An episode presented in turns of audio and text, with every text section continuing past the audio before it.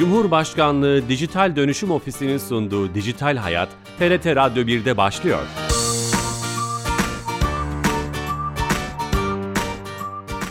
Herkese merhaba, ben Bilal Eren. Teknoloji ve dijitalleşmenin hayatlarımıza etkilerini ele aldığımız Dijital Hayat programımıza hoş geldiniz. Her cuma saat 15.30'da TRT İstanbul Radyo stüdyolarından kulaklarınıza misafir olmaya devam ediyoruz.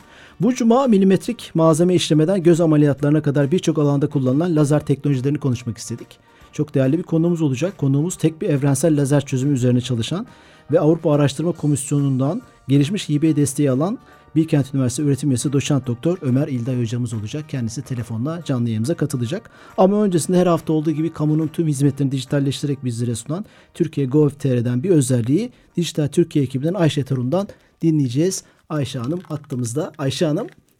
Bilal Bey iyi yayınlar. Hoş geldiniz yayınımıza. Teşekkür ederim. Söz sizde efendim. Ee, öncelikle Bilal Bey bütün dinleyicilerimizin bayramını kutlamak istiyoruz. Ee, bayram öncesi bugün sizlere e, BTK tarafından sunulan yeni bir hizmetten bahsedeceğiz. Gerçekten kullanıcılarımıza çok faydası olacağını düşünüyoruz. Çok heyecanlı. Ee, elektronik haberleşme sektöründe biliyorsunuz e, abonelik devirlerinde farklı bir abonelik sürecinde siz GSM operatöründe değişiklik yapmak isteyebilirsiniz. internet servis sağlayıcınızda yapmak isteyebilirsiniz. Bir imza süreci yürüyor. Bu imza sürecini artık yapılan çalışmalarla ortadan kaldırıyoruz. Ee, abonelik işlemi için online bir başvuru yaptığınız zaman gidip, gidip imza atmanıza gerek kalmıyor. Bu imza ile yaptığınız onay işlemini artık E-Devlet kapısından verebileceksiniz. E-imzası mı olması lazım ona da mı gerek yok? Hayır elektronik imzaya gerek yok. Şifreyle giriş yapılabiliyor. Harika olmuş. Çok pratik olmuş. Çok teşekkür evet. ederiz. Alo. Alo Bilal Bey. Çok çok teşekkür ederiz. Sizin şahsınızda tüm ekibin bayramını kutlarım. Biz teşekkür ediyoruz. Tekrar bayramınız kutlu olsun. Sağ olun, teşekkürler. Dijital Türkiye ekibinden Ayşe Torun'u ağırladık. Yepyeni önemli bir hizmeti bizimle paylaştı. Yeni katılan dinleyicilerimiz vardır. Bilkent Üniversitesi öğretim üyesi doçent doktor Ömer İlda hocamız telefon attığımızda. Ömer hocam. Merhaba. Hoş geldiniz yayınımıza. Çok teşekkürler. Hocam şeref verdiniz. Ee, çok da önemli bir haberle geldiniz. Ee, onu da konuşacağız. Onu soracağım size. Avrupa Araştırma Komisyonu'ndan gelişmiş hibe desteği aldınız. Bu da gurur verici bizim için. Öncelikle lazer teknolojiden hiç bilmeyenler için e, lazer teknolojisi nedir, nasıl çalışır gibi bir kavramsal girişle girelim mi hocam? Tabii ki. Öncelikle şeref benim. Beni davet ettiğiniz için çok teşekkür ederim. Çok gururlandım. Çok sağ olun hocam. Daha çocukluğumdan beri bir TRT Radyo dinleyicisi olarak ilk kez TRT Radyo konuşmaktan büyük. Ne, ne güzel hocam. İlk göz ağrınız olmak da çok güzel. Şeref verdiniz tekrar. Bir müdavim miyim? Sağ olun hocam. Buyurun. Evet, lazer teknolojisi e, hayatımızın her tarafında. Çoğu kez gözümüz çok görmese, daha arka planda işleri hallediyor olsa da hayatımızın her tarafında var. E, lazer biliyorsunuz e, ışığın evre uyumlu denilen özel bir halini oluşturan bir mekanizma. 1960'larda ilk olarak geliştirildi, keşfedildi. Ve aslında lazer kelimesi bir kısaltma. İngilizce'de laser, e, e, light amplification, ışığın kuvvetlendirilmesi e, by stimulated emission of radiation yani e, uyarılmış bir şekilde e, ışığın çıkması, radyasyonun çıkmasıyla ışığın kuvvetlendirilmesi anlamına geliyor. Lazer lazer yapan Türkçesi şu. E, ışık taneciklerden oluşuyor. Bunlara fotonlar diyoruz. Normalde fotonlar birbirleriyle uyumlu bir şekilde hareket etmek zorunda değil. Bunların fazları dediğimiz özellikleri birbirleriyle rastgele olur. Mesela herhangi bir e, güneş ışığını veya bir lambayı düşünürseniz içinden çıkan sayısız fotonun her biri fazla bir farklı bir fazla çıkar. Lazerde bunun hepsi ortak bir faza sahip oluyorlar. Ben bunu şuna benzetiyorum. Bir grup insanın e, uyumsuz adımla yürümesini bir asker birliği gibi rap rap eş adımla yürümesine benzetebiliriz. Hı hı. Lazer rap rap rap diye eş adımla uyuyan, e, yürüyen bir grup asker normal ışık kaynakları, güneş, lambalar, ışıktan, e, ateşten çıkan ışık bunlar ise rastgele adım atan e, bir grup insan gibi. Hı hı. Şimdi lazer teknolojisi telekomünikasyondan çok büyük ihtimalle sizin şu anki görüşmemizi sağlayan kablolardan artık çok kullanılmasa da evimizdeki DVD, CD, e, Blu-ray'lerin okulup yazılmasından e, çeşitli tıbbi ameliyatlardan hemen hemen artık hepimizin hayatındaki e, işte cep telefonu gibi cihazların ekranlarının camlarının kesilmesinden e, işte büyük gemilerden arabaların üretimine kadar üretim teknolojisinde her yerde yer alan bir teknoloji. Çok geniş bir kullanım alanı var gördüğüm kadarıyla. Hocam siz bir e, röportajınızı okumuştum program öncesinde. Bu rastgelelik ve e, bu rastgelelikle ilgili bu kendinden oluşan organizan fikri, fikrin neden malzemelerin üzerinde kendinden desen oluşumunu uygulamıyoruz e, çözümüyle çıkmış sizin çalışmanızın şeyi de. Onların e, kuantum fiziğindeki gibi öyle e, kendiliğinden oluşan bir yapısı mı var? Öyle diyebilir miyiz? Şöyle lazerin kendisi zaten bir kendinden organizasyon süreci. Bu fotonların birbiriyle uyumlu bir şekilde hale gelmesi bir lazerin düğmesini basıp açtığınızda hemen kendiliğinden oluşan bir şey. Yani kimse o fotonları e, bir e, e, mekanik bir yapıdan geçirerek bu hale getirmiyor. Birbiriyle uyumlu olan fotonlar sayıcı daha fazla çoğalıp bir anda lazerin içerisindeki ışığı ele geçiriyorlar gibi düşünebiliriz. Hı hı hı. Ama bu basit bir örneği. İşte 60'lardan beri biliyoruz. Bu kendiliğinden organizasyonun göreceli basit bir örneği. Hı hı. En karmaşık örneğini biyolojik canlı olarak bizler sürekli gösteriyoruz. İşte hücrelerimizin içerisinde her an için sayısız miktarda süreç kendine organize bir şekilde oluyor. Şimdi bizim yaptığımız çalışmalar bu en karmaşık biyolojik ve çok da iyi anlamadığımız seviyeye göre çok basit ama sıradan bir lazerdeki kendine organizasyona göre de çok daha sofistike. Ve onu söylemeden önce birazcık lazerin e, çeşitlerinden size bahsedeyim. Olur hocam.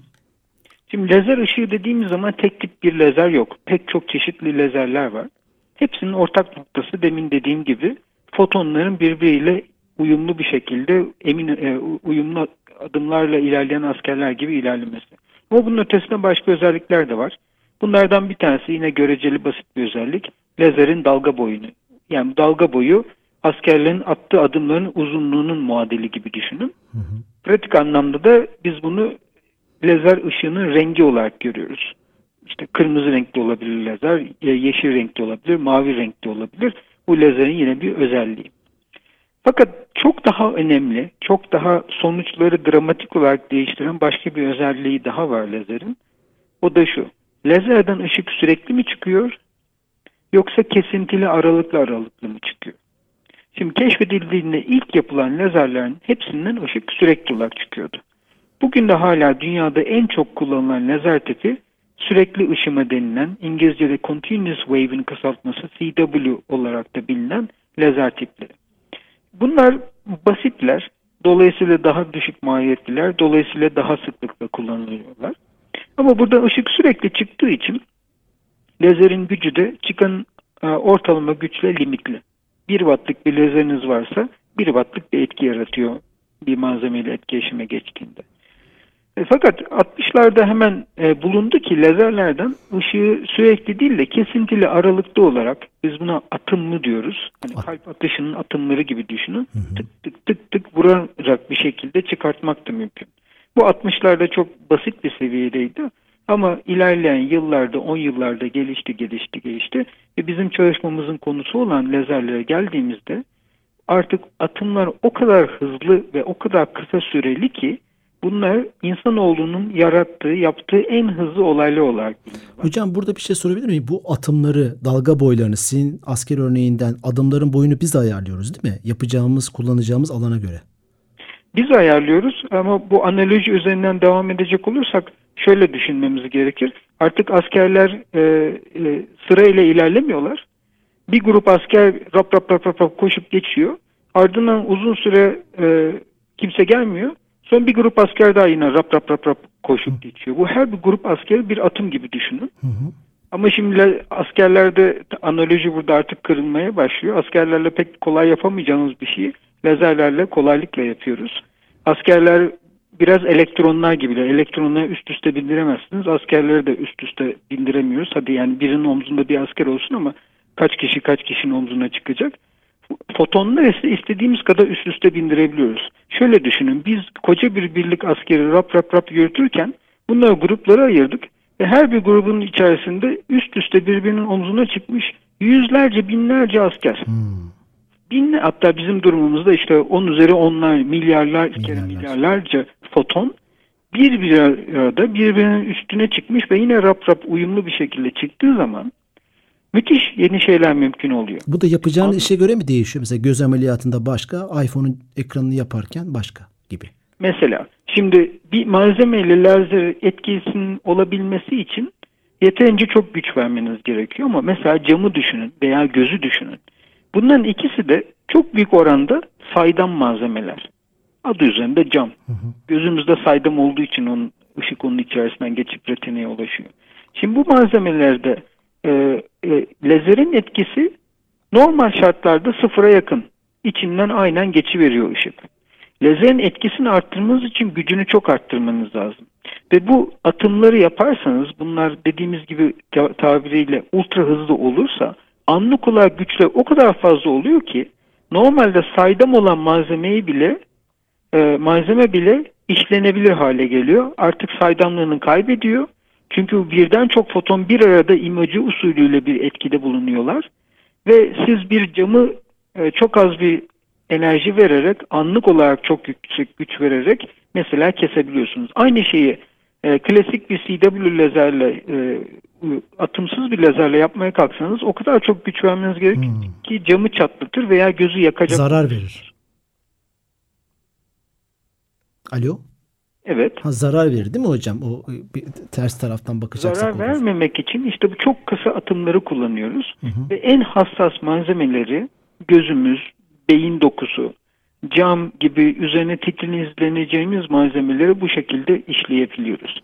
Bizim e, yaptığımız keşifler ve bu projemizde bununla alakalı işte. Ama isterseniz oraya geçmeden önce e, sizin bir başka sorunuz var mı? ge- geçebiliriz hocam. Siz hatta buna evrensel tek bir tane evrensel lazer çözümü diyorsunuz sanırım bu, bu çalışmanıza. Benim iddiam da şu, bu tabii riskli ve yepyeni bir iddia. Şu an kimsenin aklında olmayan bir fikri sunduk. Bu e, destekler zaten böyle yüksek riskli ve radikal yeni fikirlere yönelik. Biz de şöyle yola çıktık. Şimdi bugün bu e, sürekli ışıma yapan lazerler var. İşte Türkiye sanayinde de çok büyük yere sahip bunlar. Bursa, Gebze bölgesine özellikle giderseniz binlerce lazer her an çalışıp bir takım malzemeleri kesip biçip şekillendiriyorlar. Otomobillerden işte gemi levhalarından e, başka e, şeylere kadar. Bir yandan da işte göz ameliyatlarında kullanılan veya cep telefonunun camlarını kesen bu çok hassas e, lazerlerimiz var. Bunların ikisi birbirinden, ikisi de lazer günün sonunda ama ikisi birbirinden çok farklı. Biri diğerinin yerinde kullanılamıyor. Bir de başka bir şey daha var. Günümüz artık üç boyutlu yazıcılar dünyası. Ve bu üç boyutlu yazıcıların da en iyileri, endüstriyel olanları lazerle çalışıyor. Bunlar da yine ayrı özelliklere sahipler. Fakat işte akıllı teknolojiler, dö- e, yeni kuşak endüstri derken bütün bu üretim süreçlerini bir araya getirip tek bir ortamda birleştirmek için büyük bir motivasyon var. Örneğin bir üç boyutlu yazıcı düşünün ki bunun içerisinde şimdi bir malzemeyi üretiyorsunuz. Hiçbir üç boyutlu yaratıcı e, yazıcı malzeme yeterince iyi bir yüzeyle size sunmuyor. Onun için alıp üzerine başka bir sürü bir sürü süreçlerden daha geçiriyorsunuz. Ve bir takım kısımlarını kesmeniz, çıkartmanız gerekiyor. Onun için onu ayrı bir lazerin altına koyuyorsunuz. Bütün bunları yapmak yerine elimizde tek bir lazer olsa ve sadece elektronik olarak bir takım komutları vererek lazerin anlık olarak özelliğini değiştirsek. Bir an için geleneksel sürekli ışımalı yüksek güçlü bir lazer gibi olsa. Bir başka anda 3 boyutlu yazıcı için uygun bir safhaya geçse. Bir başka anda da demin bahsettiğim ultra hızlı, ultra hassas, etrafa hiç zarar vermeyen lazer olsa. Bizim yola çıkış amacımız bütün bunları aynı anda yapan, dolayısıyla tek bir işlemi tek bir noktada bitirebilecek bir lazer ortaya koyabilir miyiz? Bu her malzemeye istediğimiz gibi etki yaratabilir mi? Bu hedefle yola çıktık. Bunun sonucunda tek bir cihaz çıkar değil mi hocam? Eğer bu çalışmaların sonucu olarak tek bir cihaz, tek bir teknolojiyle bütün bu dediğiniz her şeyi yapabileceğiz anlamı çıkar mı? Bu mümkün. Yani büyük ihtimalle günün sonunda insanlar yine lazerleri işte değişik güç seviyelerinde üretip e, çünkü bir yandan da güçle maliyet birbiriyle orantılı. E, bütün her şey için tek, tek bir lazer gibi düşünmeyelim de bütün her üretimsel süreç için tek bir lazer gibi düşünelim. Evet hedef bu. Ama bu hedefe ulaşmak için de radikal olarak yeni bir lazer tipi önermemiz gerekiyordu. Çünkü ve bu demin sizin sorduğunuz kuantumla e, kuantumdan e, ilham alan işin mihenk noktası da bu. Tam onu soracağım. Ee, işte belki de şimdi tam sırası. Ama öncesinde yeni katılan dinleyicilerimiz vardı. Tekrar etmekte fayda var. Bilkent Üniversitesi öğretim üyesi doçent doktor Ömer İda hocamızla lazer fiziğini, lazer teknolojilerini konuşuyoruz. Hocam o, o sizin ilham aldığınız şey neydi? Benim ilham aldığım şeyi söylemeden önce önce problemi size bir söyleyeyim. Problem de şu. Bu dediğimizi yapabilmek için bu atımları birbirinden aralıklarını çok hassas bir şekilde ayarlayabilir ve gerektiğinde e, şimdiye kadar hiç yapılmadığı kadar küçük yapabilir olmamız gerekiyor. Yani şu an tipik olarak lazerlerde iki atımın arasında saniyenin milyonda biri kadar süre geçerken, mikrosaniye geçerken biz istiyoruz ki saniyenin milyon milyarda hatta milyon kere milyonda biri kadar süre geçebilir olsun. Bu gigahertz hatta terahertz frekanslara çıkmak demek oluyor. Hı hı. Ve bu şu anki lazer teknolojisiyle mümkün değil. Değil. Biz bunun için şöyle bir şey önerdik. Ee, neden mümkün değil? Çünkü bu atımla birbirine çok yakın tutmak için lazerin ebatını küçültmeniz gerekiyor.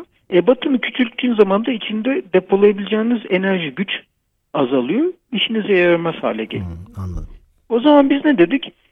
Biz madem lazeri bu kadar küçük yapamıyoruz, aynı lazerin içerisine bir e, ipte dizilmiş boncuklar gibi e, veya daha da doğru anlayışıyla bir malzemede yan yana dizilmiş atomlar gibi tek bir lazerin içerisinde binlerce atomu bir araya dizelim dedik. Bunu dizmek için e, onların aralarında bir etkileşim yaratmanız gerekiyor. Yoksa bunlar yaramaz çocuklar gibi koşturuyorlar, yerlerinde durmuyorlar. Bu yaramaz çocukları zaptırapt altına almak için ilhamımızı kuantum fiziğindeki bir kavramdan aldık. Bu da kuantum e, alan teorisi dediğimiz quantum field teori İngilizcesi. Oradaki bir kavramdan yola çıkarak bir çözüm önerdik. E, ve bu projede bu çözümü gerçekleştirmeye çalışacağız. Bunu başarırsak da dediğimiz evrensel lazeri yapabileceğimizi elde etmiş olacağımızı düşünüyoruz. O oradaki şey neydi hocam? İlham aldığınız şeyi biraz kısaca anlatabilir misiniz? Tabii ki. Şimdi orada önce bir e, fikirsel olarak ilham var. Bu kuantum alan teorisinin e, karakteristik özelliklerinden bir tanesi ve bir nevi eşdeğer ismi de ikincil kuantizasyon deniyor. Şimdi kuantumda işte parçacıkların e, bir takım özellikleri e, kuantize yani tanecikli özelliğe sahip oluyorlar. E, oradan bir ilk kuantizasyon deniyor buna. Onun üzerine bir de ikinci bir kavramsal hamle var. İkinci bir kuantizasyon deniyor buna da. Hı hı. Bu ikinci kuantizasyon e, kuantum fiziğinde şunu sağlıyor size. Normal kuantum fiziğinde parçacıklar her zaman vardır. E, yok edilemezler, e, oluşturulamazlar. Ama parçacık fiziğinden biliyoruz ki atom altı parçacıklar sürekli birbirlerine dönüşüyorlar. Biri yok oluyor, diğeri var oluyor. Bunu matematiksel olarak betimlemek için bu ikinci kontizasyon yöntemi oluşturuldu. Ve bununla parçacıklar yok edilip var edilebiliyor matematiksel olarak ve parçacık fiziğini bu açıklıyor. Standart model dediğimiz hı hı. işte CERN'deki falan parçacıklardan bahsediyorum. Biz bu kavramı ödünç aldık. Çünkü bizde lazerde bu e, boncuk gibi e, atımları dizmek için tek bir atımla başlayıp ondan sonra atımı çoğaltmak yani yeni atımları yaratmak gereksizlerini de yok etmek ihtiyacına sahiptik. Bunun e, mekanizmasını ödünç aldık, ilham aldık ve bu e, bu işe de ik, ikinci kip kilitleme dedik. Yani mod locking bu ultra hızlı lazerlerin yapılış yöntemi. Bizimki de bunun ikinci kısmı. İngilizcesi second mod locking ki projemizin başlığı zaten bu. Bu, bu atımları kendi mi karar verecek karakteristik olarak? Yani ne kadar hızlı atacağını, aralıklarına böyle evet. bir teori mi? Ama daha doğrusu bizim istediğimiz gibi karar verecek. Yani kendi kendini oluşturmak zorunda. Önceden mi kodlayacağız şey... bir anlamda? Öyle diyebilir miyiz hocam? Ne diyebilir miyiz? Önceden mi kodlayacağız bunu? Evet. Biz doğru şartları oluşturuyoruz. Hı hı. O şartlar içerisinde lazer kendini organize oluyor. Bu şartları da dışarıdan elektronik olarak basit bir şekilde değiştirebilir olmamız gerekiyor ki işte bunun yöntemini de geliştirdik. Ama biz kuralı belirliyoruz. Lazer kendiliğinden e, o duruma geçiyor. Şartları değiştiriyoruz hemen takı adapte oluyor ona. Yani biz lazeri şöyle gibi düşünün e, yumuşak bir eldivenle dışarıdan yönlendiriyor gibiyiz. İşine karışmamalıyız. Müthiş. Otoriter olmamalıyız. Kendi bildiğini okumalı. Otoriterle hiç gelmez lazer ki zaten o kadar hızlı hareket etmeniz mümkün değil. Ama biz dışarıdan doğru şartları, kuralları empoze ederek diyelim işte e, e, çok sık aralıklı veya çok ender aralıklı atımları oluşturabilmeliyiz. Hedefimiz bu. Müthiş. Hocam çığır açıcı bir şey olmayacak mı bu? İnşallah başarılı olacaksınız. E, tekrarlayabilir misin? Çığır açıcı bir iş olmayacak mı bu? Bir işi iş modelini değiştirecek lazer teknolojileri alanında belki de. E, öyle umuyoruz. Yani bunun radikal derecede yeni bir lazer olmasını umuyoruz ve böyle bir lazer geliştirirsek bunun kavramsal önemi kadar teknolojik ve endüstriyel önemi de olacağını e, öngörmek gayet kolay. Bu e, hibe, hibe malzeme işlemeye kadar müthiş bir şey olacak. Hi, hibe destek programının biraz geçmişini araştırmaya çalışmıştım. Size, size destek veren e, Avrupa Araştırma Komisyonu hep riskli projelere. Yani belki e, çözü, sonucu çıkmayacak ama başka bir faydaya dönüşecek projelere hep riskli işlere para yatırıyorlarmış, hibe veriyorlarmış. Kendini böyle tanıtıyorlar. Doğru mu o, o anlamışım? Aynen öyle ve bu benim ilk e, hibe destek programım da değil. E, her zaman için riskli fikirlerle yola çıkıyorsunuz. Radikal iyi şeyler yapmak için risk almak zorundasınız. Ha, günün sonunda 5 yılın sonunda şu an size söylediklerimden farklı bir şeyler başarmış olabiliriz. Aynıları yani ender olarak gerçekleşir böyle radikal fikirlerin peşinden gittiğinizde. Ama genellikle çok güzel bir şeyler çıkartırsınız. Ve bazen de hedef olarak yola çıktığınızdan daha önemli başka bir şey bulabilirsiniz. Başka şeyler bunlar. Bu, bu projelerde bir macera hissi olması gereken bir maceraya atılıyorsunuz. Bir hedefiniz var ama o hedefe e, giderken etrafta belki daha da enteresan şeyler bulacaksınız. Kim bilir? İşin tam, tarafı da bu. Tam bilimin de yapması gereken şey aslında. Bilimin felsefesi, mottosu bu sanırım. Peki hocam siz ne aşamadasınız şu an? Mesela atıyorum 4 senelik bir takviminiz var ve biz evet ikinci döneme geldik. Öyle bir takvimde nerede durumda, nasıl bir durumdasınız? Ee, Ali, çok Ali, anlayamadım. Çalışmalarınızda ne durumdasınız? Ee, ee, şu, şu anda bu, bu fikri kavramsı olarak e, ortaya attık. Hı. Bunun bilgisayarda simülasyonlarını yaptık. Ve bir takım temel taşlarını da olarak gerçekleştirdik. Ama daha yolun tabii ki çok başındayız. Bunun için 5 yıl vaktimiz var. 5 yıl vaktiniz var. Evet. Hocam e, son 30 saniyemiz var. E, şunu soracağım. Türkiye e, lazer teknoloji alanında bir yere sahip mi dünyada veya neler? Nasıl? Kesinlikle. Çünkü Türkiye dünyanın en önemli, en büyük metal işleme makineleri üretici ülkelerinden bir tanesi. Hı hı. Ve metal işleme sadece metal değil her türlü malzeme ama bunlar büyük oranda lazerleri kullanmaya başladı. Şu anda bildiğim kadarıyla Türkiye dünyanın büyük en büyük lazer ithalatçılarından bir tanesi. Ülkemizde lazer üretme çalışmaları da var. Çok daha fazla artarsa çok daha güzel olur tabii. Bu e, Türkiye için multimilyar dolarlık bir endüstri. Müthiş. Müthiş. Bu çalışmanız bizim sektörümüzün, ülkemizdeki sektörün de önünü açacak. Hocam süremizin sonuna geldik. Ee, bu kısa vakitte çok şey anlattınız. Bu işin felsefesinden tutun da yaptığınız çalışmalara kadar. Şeref verdiniz hocam. Çok gurur duyduk sizinle. Çok teşekkürler. Sağ olun hocam. Başarılar diliyoruz. Sağ olun. Evet, e, Bilkent Üniversitesi öğretim üyesi doçent doktor Ömer İlda ile beraberdik. Lazer teknolojilerini, lazer fiziğini konuşmaya çalıştık. Haftaya yeni bir konu ve konukla beraber olacağız. Bu programımızın kaydını yarın YouTube ve podcast kanallarımızdan da bulabilirsiniz. Herkese şimdiden iyi bayramlar diliyorum. Sağlıkla, mutlulukla kalın. İyi hafta sonları. Hoşçakalın.